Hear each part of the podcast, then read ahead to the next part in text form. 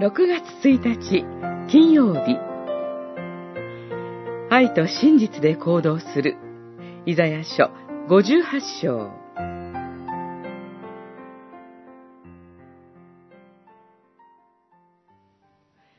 私の選ぶ断食とはこれではないか。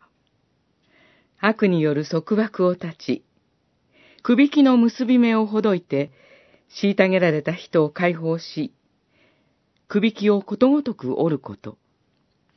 さらに、飢えた人にあなたのパンを裂き与え、さまよう貧しい人を家に招き入れ、裸の人に会えば衣を着せかけ、同胞に助けを惜しまないこと。五十八章、六節、七節。この時代のイスラエルの宗教は、形式的には立派なものであったようです。聖書を調べ、立法に従って断食を守り、神に近づくことを喜んでいました。百点満点のようですが、どうして神は見てくださらないのかという言葉で心の本質が明らかになります。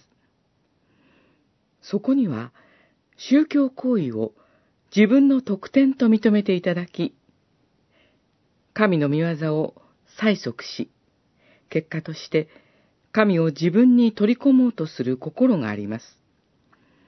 自分の思いが中心となり、神の示しておられる身胸と比べて反省することがなく、従おうとする意識もありません。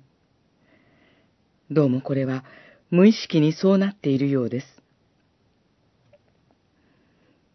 心が悔いて砕かれると、神との新しい関係が始まります。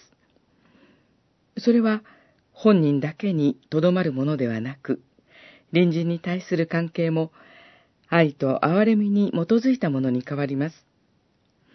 結果として、本日の聖句のような行為になるはずです。今日も新しい一日が始まりました。神に個人的に向き合うだけでなく、その結実として隣人に対して愛と真実を持って行動しましょう。